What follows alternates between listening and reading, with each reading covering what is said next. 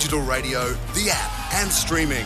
RSN's Racing Pulse. Welcome back to Racing Pulse. Time to find you a couple of winners from today's meeting at Caulfield. And uh, one of the most popular picks early doors on the, the race card, according to the market, is Shock 'Em Ova. Since the market's opened, he's remained very firm at $2.30. And after his last win at Caulfield, you can see why. He's a very promising gelding trained by Alex Rae, who joins me this morning. Morning, Alex.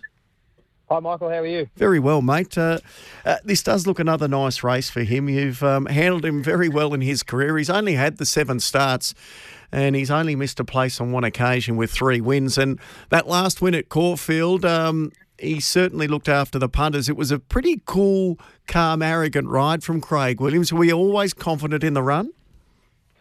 Oh, we were a little bit worried about the 300 metres when he was still last, but we knew he'd be very strong late. So, um, yeah, when he started winding up, it was a pretty good watch the last 100 metres or so. Ra's at 12 today. It's only a, um, a smaller field of about 10 horses. So is it going to be a similar style today, or would you like to see him just a, a little bit closer over the 2000? We'd certainly like to see him a, a, fair bit closer, but often we're dictated to by the horse's barrier manners. He mm. was slow out the last day, and he often is half a length slow. Um, in his trials, he, he hasn't been. So we're hopeful today that he can jump a bit cleaner and we could be potentially midfield. But, you know, if he is a little bit slow out, there's not much we can do about it. Is that something that you work on, or is it just the, I suppose, makeup of a horse? And if he's comfortable and happy doing things that way, you just leave him alone? Look, it's it's an interesting one because with the big stayer like him, we spend so much time switching him off out of mm. the machine. So early in their career, it's always easier to put them to sleep than it is uh, easier to rev them up than put them to sleep. So we really focus on, you know, coming out the barriers and relaxing, and they get themselves into a little bit of a habit. But as we expose them to uh, more race days and they get more experience, they hopefully get their head around what we're asking of them. So probably a little bit of my fault at the moment, but he is a lightly raced gelding, so hopefully he can start to improve his uh, barrier manners. What do you think's his best distance? Oh, he'll stay all day. The further we get him, there's no doubt about it. Um, we do a lot of aerobic tests on him. He's got uh, a, a, great staying capacity. Um, unfortunately, his constitution's just stopped us to this point, stretching him right out to a mile and a half where we'd love to get him. Um, but look, the further we go, the better he'll get, I'm sure of it. Uh, he has been very lightly raced and had spaces between his runs. Um, uh, so is, is, that constitution that you talk of developing, is he getting more robust? Yeah, certainly. Uh, but in saying that, even after his last run at Caulfield, it took him a good week to get over the run.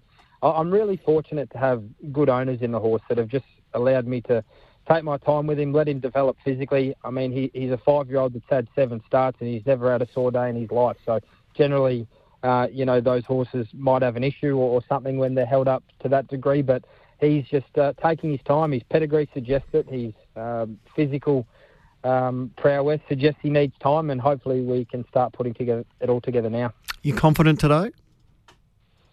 Very confident in the horse. I, I, wouldn't swap him for anything. I'm just worried about the rail being out 12 mm. metres, and uh, you know if he's slow out and he's giving him a big start. I, I know it's not a terrifically strong 78, but they are still metropolitan grade gallopers that can all can all run to a reasonably high standard when they get the right run. So if we're giving him a big start, he's going to have to be very good to, to round them up from out the back. But certainly confident in the horse's ability. What's your plan after today with him if he does run up to expectations? Uh, we're in a really fortunate position because he's only a 75 rater. If he happened to win today, he'd go to 80, still reasonably lowly rated.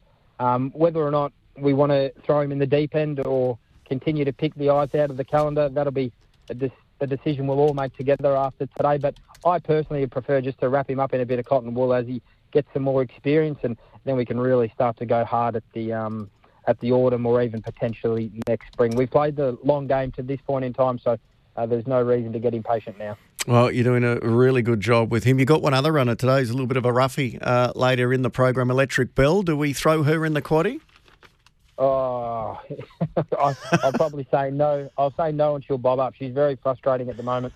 that mare, she can put in a put in a big run. She's certainly not short of any ability, but just impossible to catch at the moment. So, um, you know, with the significant carrot dangling of the 150,000 in a benchmark 70 for restricted trainers, um, you know, we'll have a roll of the dice. And if she shows up, she'll be storming home down the outside, hopefully. Good on you, Alex. Good luck today. Thanks, Michael.